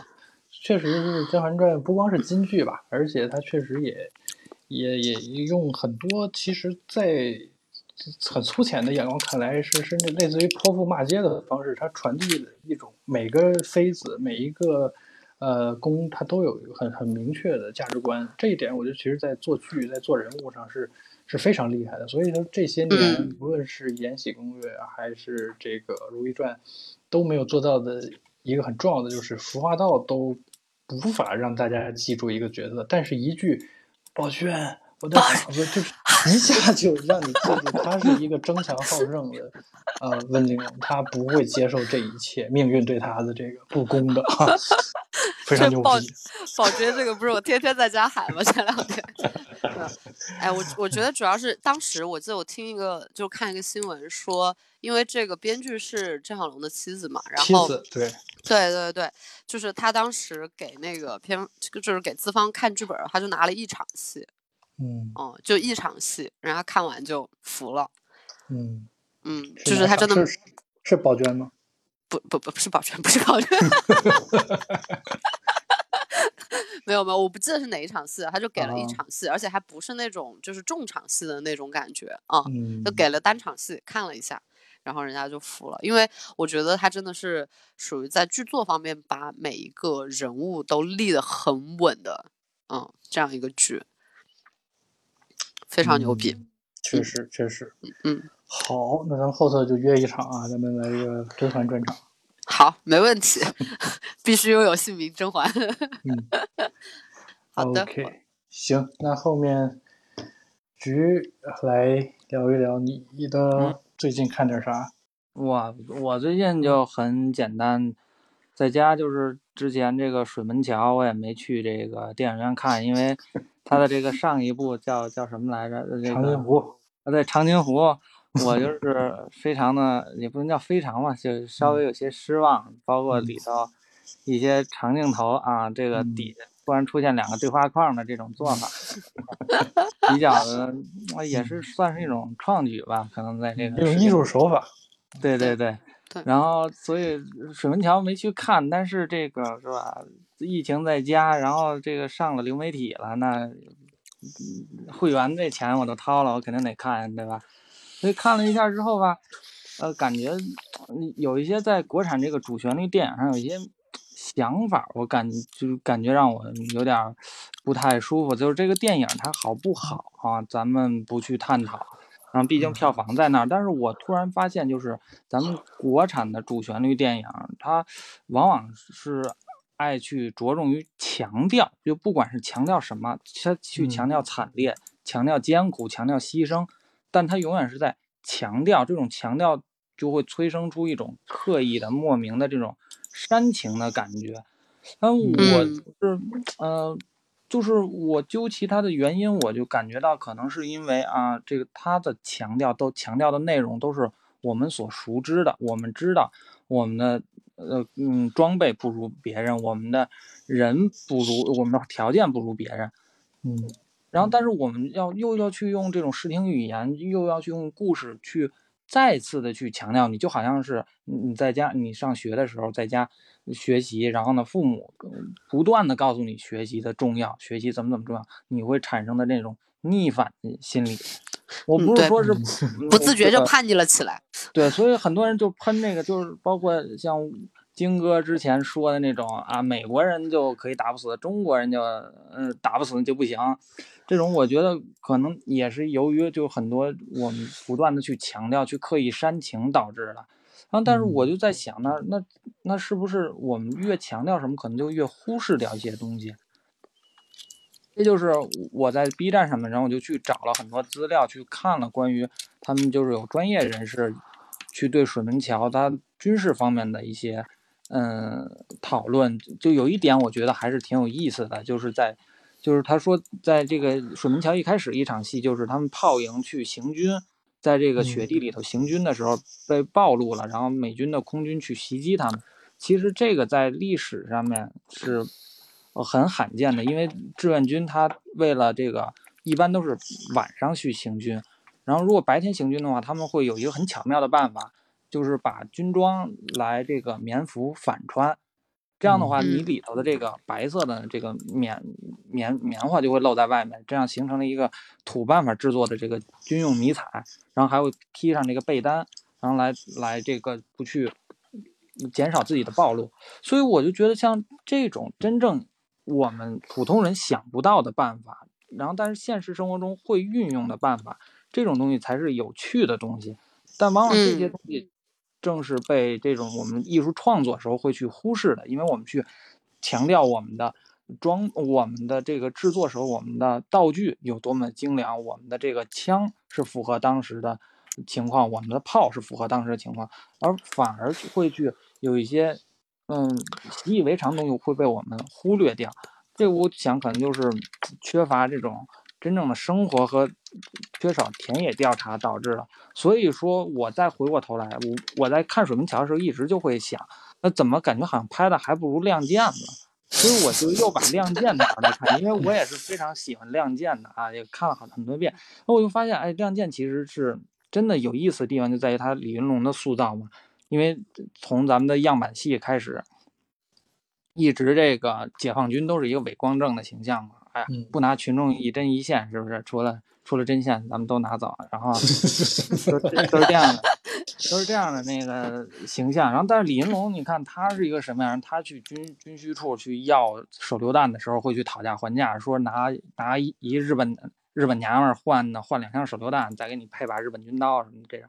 然后他从服装厂调去独立团的时候，啊，又让这个手下再给打包点新军装。他这种无就是他这种像草莽英雄式的这种形象是。不是罕见的，是没有这种艺术形象的，但是确实又感觉是发生在身边会有的，它是符合实际、嗯、对，它很生动，它所以而且他的犯的错误啊无无伤大雅，咱不是说是是吧那个嗜血狂徒那种，所以我觉得这种形象就是会不会是说他其实更像一个真实的人，就是不是设定一个命题去为了弘扬某种东西而去创作的那种感觉。嗯，没错。就所以我觉得就是像水门桥也好，嗯、或者是长长津湖也好，他可能在塑造上面，他他太想去塑造一个完美的英雄，能让让能让大家去崇拜的战士，而不是一个真实的、嗯、去打动人的战士。所以，这我又回去看《亮剑》，又觉得哎，还是还是挺好的，《亮剑》还是好看。对对对，这就是也是 B 站顶流之一，就是今天是、啊、对，也经常摔，嗯，都是素材，嗯。然后看这个之后，然后就是有一个片子，也是去年的片子，就是这个《鬼扯》，我不知道你们有没有看，就是台湾的那个，嗯，就是他也是拿，嗯、那个呃，就是陈就那个陈柏霖演的嘛，他也是那个韩国富川国际奇幻电影节的这个。获奖影片嘛，评审团大奖。然后我是看了这个片子之后，我去上豆瓣查了之后，我才发现原来它它也是改编电影，它是改编的是韩国零四年的一个叫《失时两公里》的这么一个片子。然后我就把那个《失时两公里》又拿出来又看了又看了一下，所以我觉得就是这个翻拍的确实是确实是好，因为你你们都都没有看《鬼扯》哈、啊，我还没有看啊，我我也没有看。没事，你讲吧。那肯定也没看过《失时两公里》，不，那我就不不不做过多的剧透了。但是我就想到了是说什么呢？就是翻拍，因为这个是一个翻拍电影，翻拍的话，它的这个呃，是它它从技法上讲，它是很好的。这样我就联想到了近些年来，就是咱们国家一直都是很乐于去翻拍别人的作品，尤尤其是以这个。陈老师，陈导啊，陈陈导，陈思导，他的这个 Chinatown 的这个系列啊，他就是很很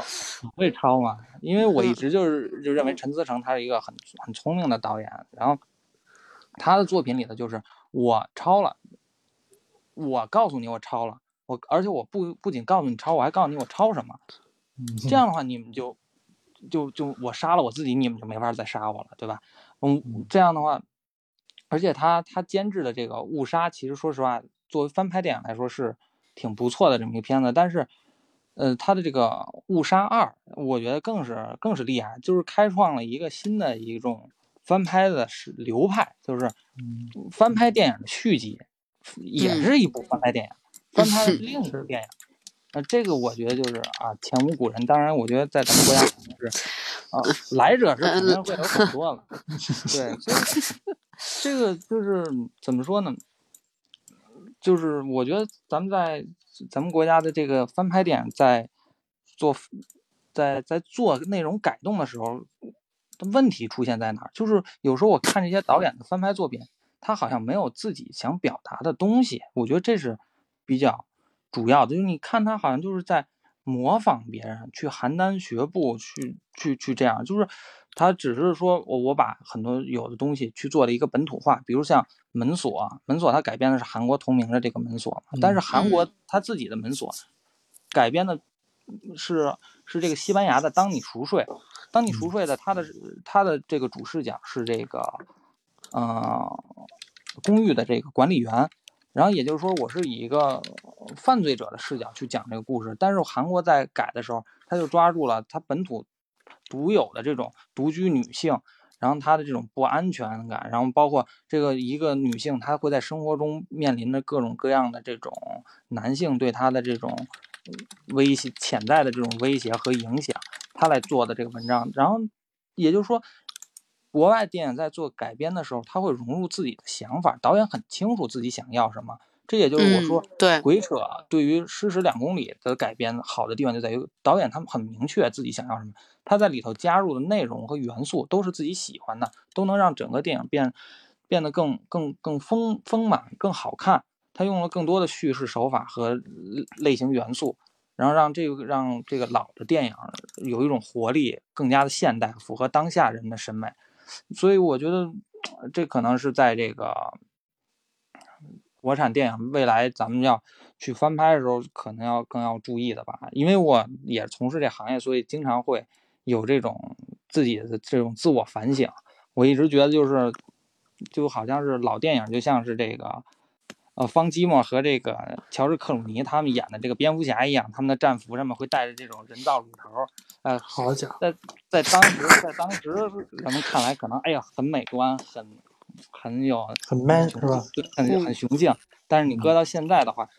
再去做的话，他们就是要被剔除的东西，你要加入自己的想法。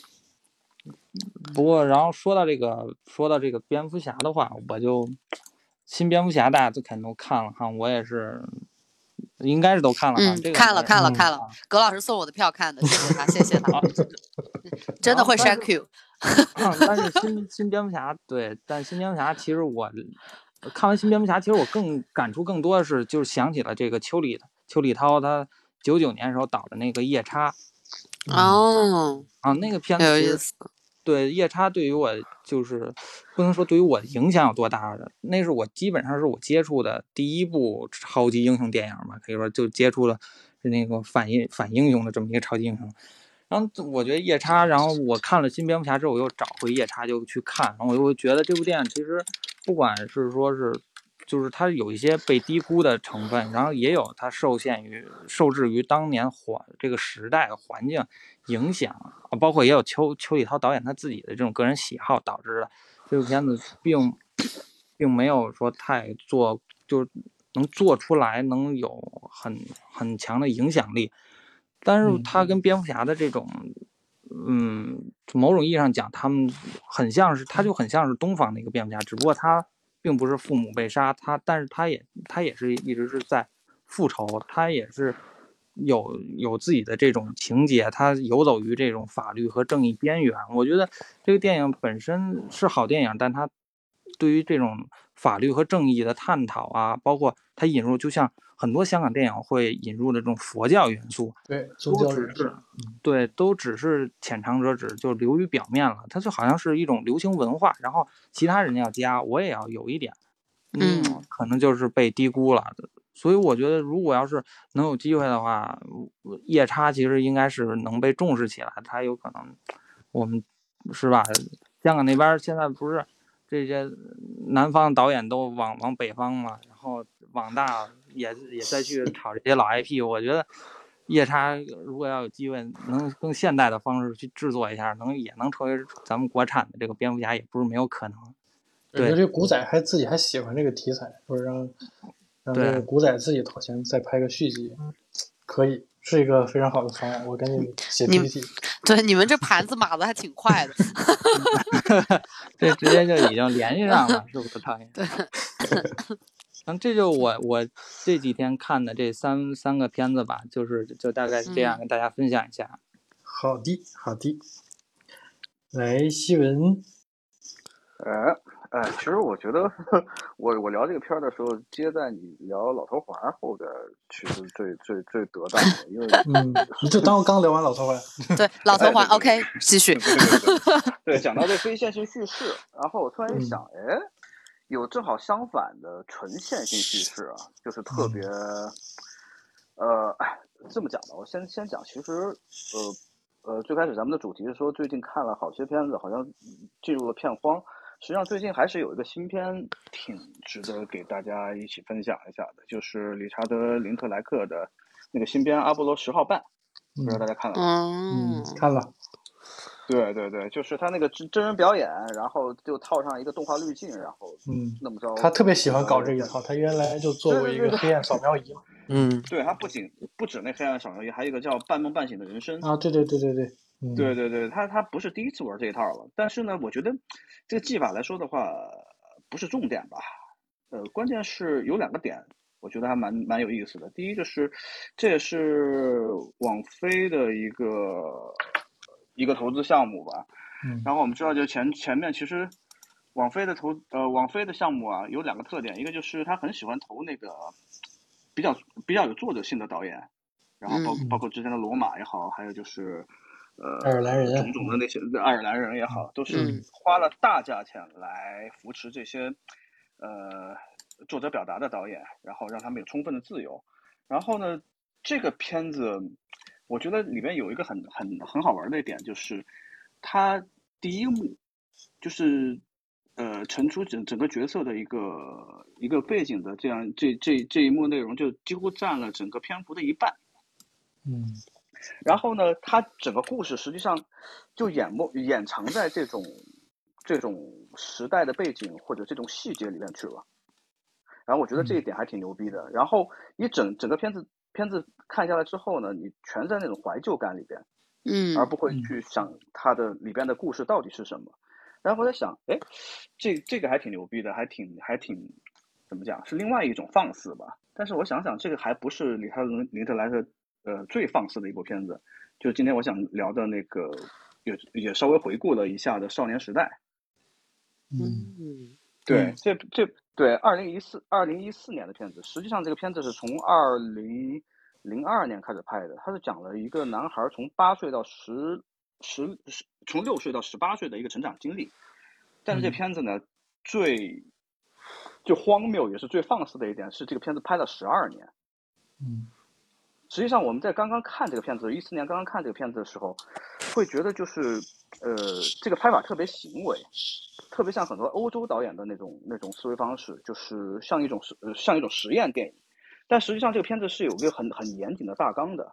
它是有不同时代的这个家庭的成长也好，怎么也好，它其实都是笼笼罩在一个很很严谨的故事里面的。它并没有让就是整个人物也好带，它没有让。呃，人物的成长带着故事走，对，嗯，它是有剧本的嘛，嗯，对，它是有剧本的，它是，它其实还是反过来，呃，用，用用用很严谨的剧作来来引领演员去去去表演的，但是呢，你会反过来就会想，嗯、这这这件事情就变得特别无稽，嗯。呃，不好意思，我觉得没事。嗯，怎么了？我突然忘了我要说啥了。没事，没事。这个，反正爱在不是这个少年时代呢，我觉得是一个呃，理查德·林克莱特的一个。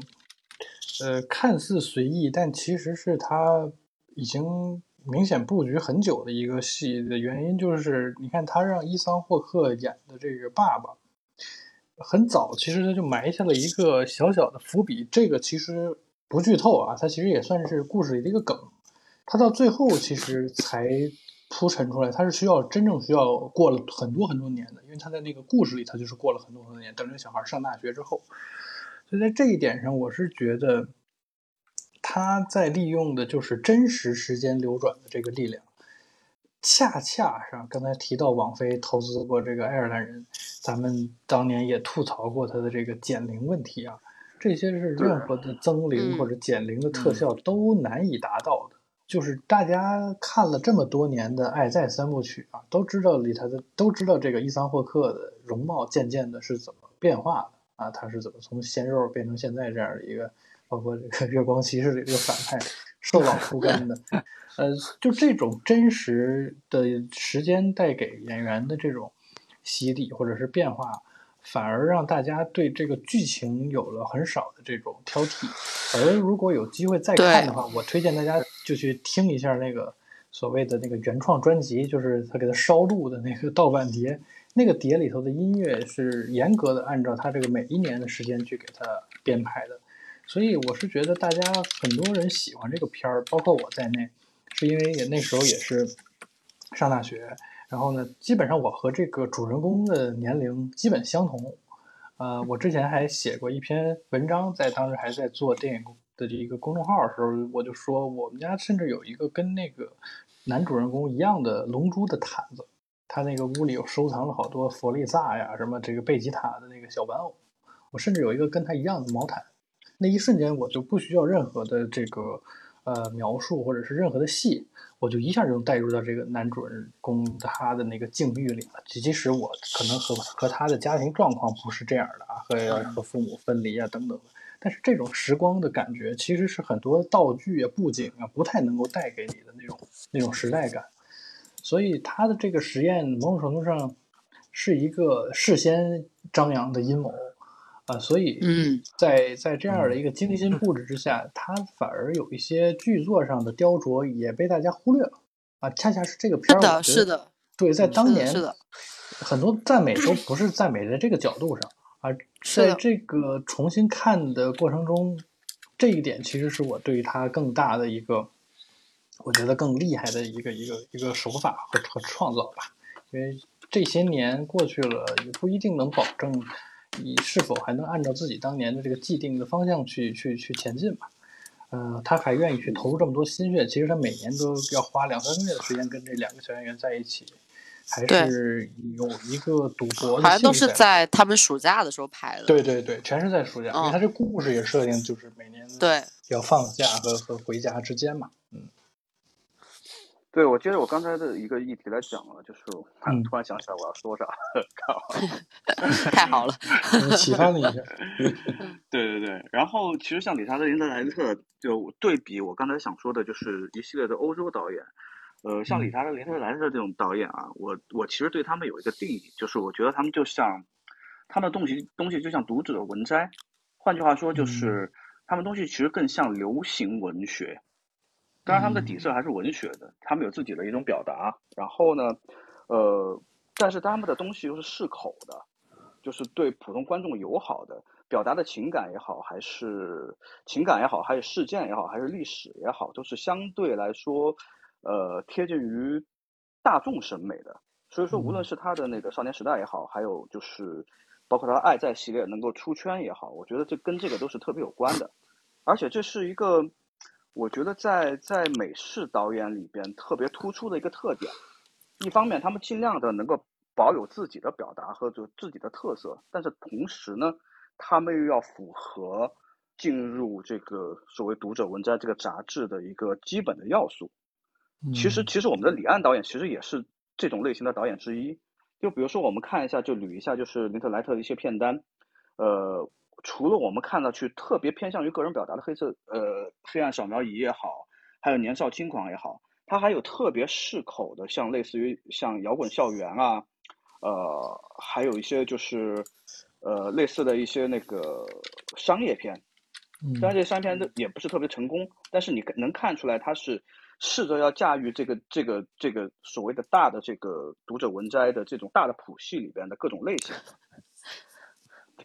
是读者文摘这个说法太有意思了，我很喜欢。对，因为因为读者文摘它其实里边最呃最核心的一个要素，它是文学杂志。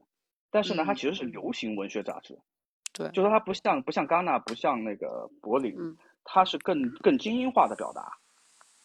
所以说，美国导演其实他都是具备这样的一个在商业和自我表达之间去平衡的这样一个能力的。所以说，这个是我觉得，嗯、我觉得现在呢被，哎，其实某种程度上我有点理解，就是，呃，呃。呃，那谁说说现在的漫威漫漫威电影也好，还是 D C 电影也好，是一种那个，呃，叫什么嘉年华电影，是一种大大的游园游乐园，对对对、嗯、对对，游乐园性质的电影，就是我们慢慢慢在挤压这个，呃，表达的空间，就是作者表达的这个空间，嗯、就是在即便是在，呃，类似于像更适口的这种这种读者文摘式的这种表达的空间，所以说，嗯，嗯就感觉。这类型的东西越来越越来越少了，嗯、就更多的是取悦观众，对对，更多的去取悦观众，更多的去去考虑整个的商业或者它背后就是能够带来怎样一个呃一个商业效应，然后它的那个就迎合更多人吧，对对对，感觉就是这种感觉，对，去迎合更多人，嗯、对对对对，嗯、它是一种肯德基式的电影，嗯，越来越素质化，嗯，对，越来越素质化了，越来越同质化了，对，嗯。对，是的，是的 ，OK， 好，那就是这期就是咱们最近看了啥，是吧？还有什么要补充的吗？明显感觉到最近大家确实是这个兴致不高啊。我最近还看了一些国产剧，我就简单的说吧，确实是有一些让我觉得有一些不适，比如说我简单的说，最近看了几集这个《风起陇西》。哎，我刚想问你这个，嗯、啊，太有默契了。就是咋说呢，我对三国题材一直很痴迷了，嗯、呃，所以说播这个之前我就很期待了。所以从一个间谍片啊、谍战的角度怎么切入这个三国，我发现果然这个这个切入的非常烂啊，根本切入不了。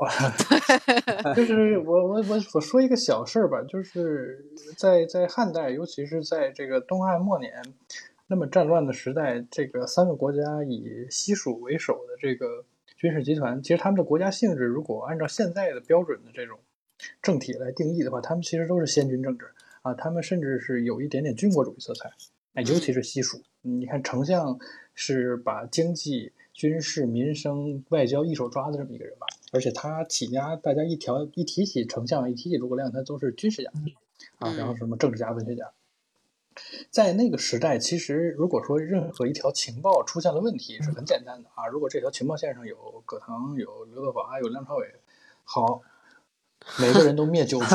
啊，很简单，我不需要去调查里面到底是谁的问题，因为这个成本是很高的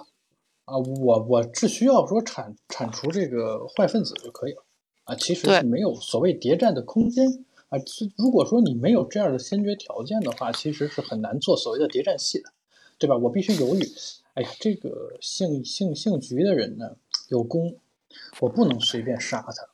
呃，但是呢他有嫌疑，我必须得甄别他一下，对吧？咱们聊起来都是说在在一个其实挺人本的角度，你看咱们看国共内战什么，都是这个人他的位置很重要，而且说实话，到了十九世纪、二十世纪。呃，已经这种人文主义的春风吹向了我们国家，咱们其实是拿人当人的，在在在这个两千年前、一千年前的这种政治斗争和和和这种很残酷的这种军事背景之下，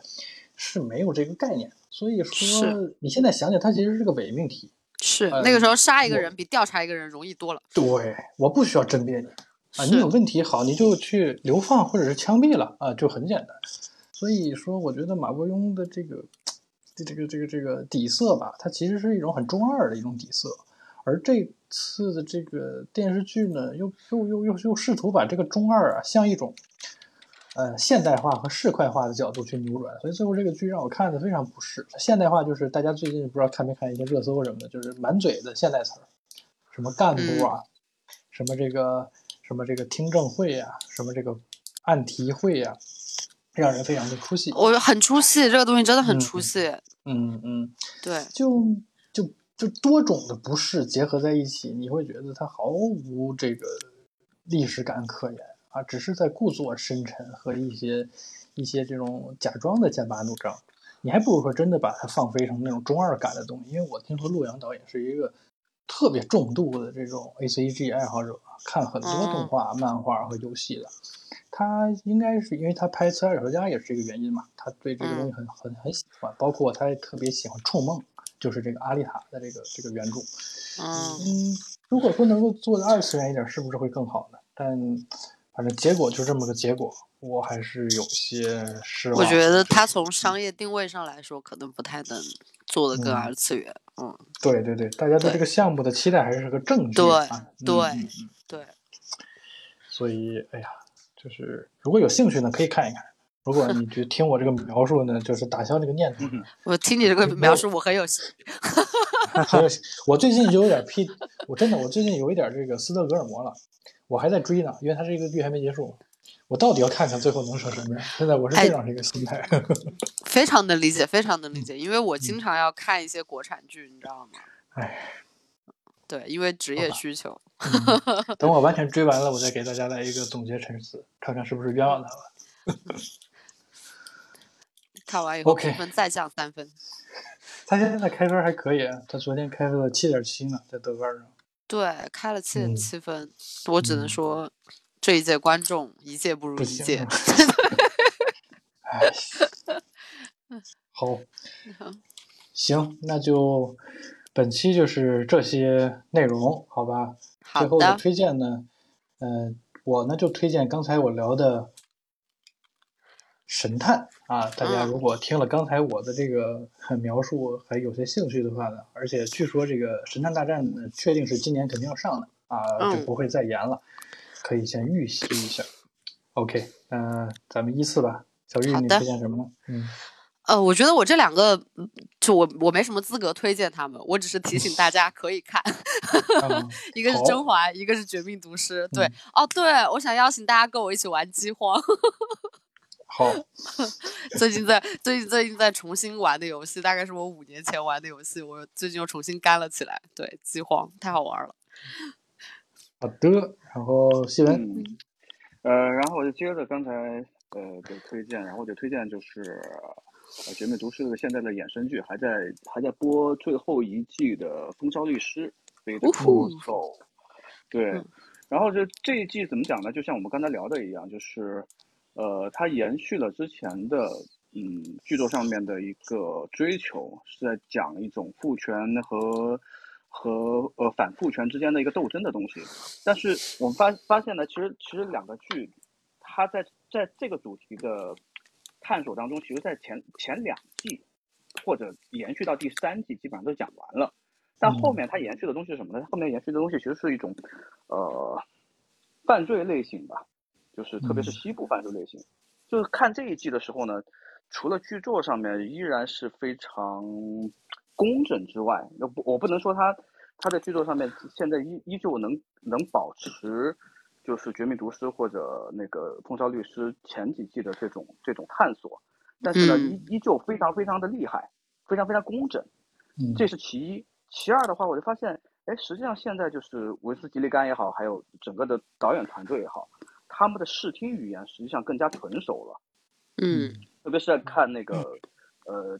呃，现在只放到第四集嘛，然后看第一集的时候，它其实是一大段的升格的那个那个特写，人家还在追求进步的，对对对对对对。实际上，我发现就是在看《绝美毒师》第一季后半部分的时候，你你就能强烈的感受到他，他他用这种呃非常西部片式的这种镜镜头语言叙事的一种一种特征了。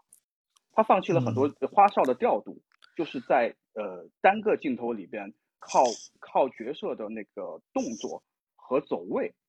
嗯，这种极简式的调度来来来叙事的东西，在在在新的一季里边，感觉这个东西更加的成熟了。就是我现在看这个剧的时候，能很享受到这一点，所以强烈给大家推荐一下。好的，好的，好的。来，橘最后的推荐。那我的推荐就是，既然你们都没有看过《鬼扯》，那就赶紧去看吧。然后，如果要是说是书的话，我刚看完一本叫做《这个推理要在本格前》，这个我觉得很不错的一本推理小说集。基本上就是它涵盖了这个日本比较有名的，像芥川龙之介、江户川乱步、甲贺三郎这些作者，他们的二有二十篇，二十个大概有十几个作者吧，二十篇小说。基本上是本格推理小说的基石，是像是数学里的公式一样。如果你要想，嗯，去进入到推理小说的这个世界的话，这本书应该是不能错过的。嗯，就是这样。好的，好的，行，以上就是本期节目的全部内容了。感谢大家的收听啊，感谢还在线的朋友们。那我们就有缘再见。好的，拜拜拜拜拜拜，大家晚安，再见，拜拜。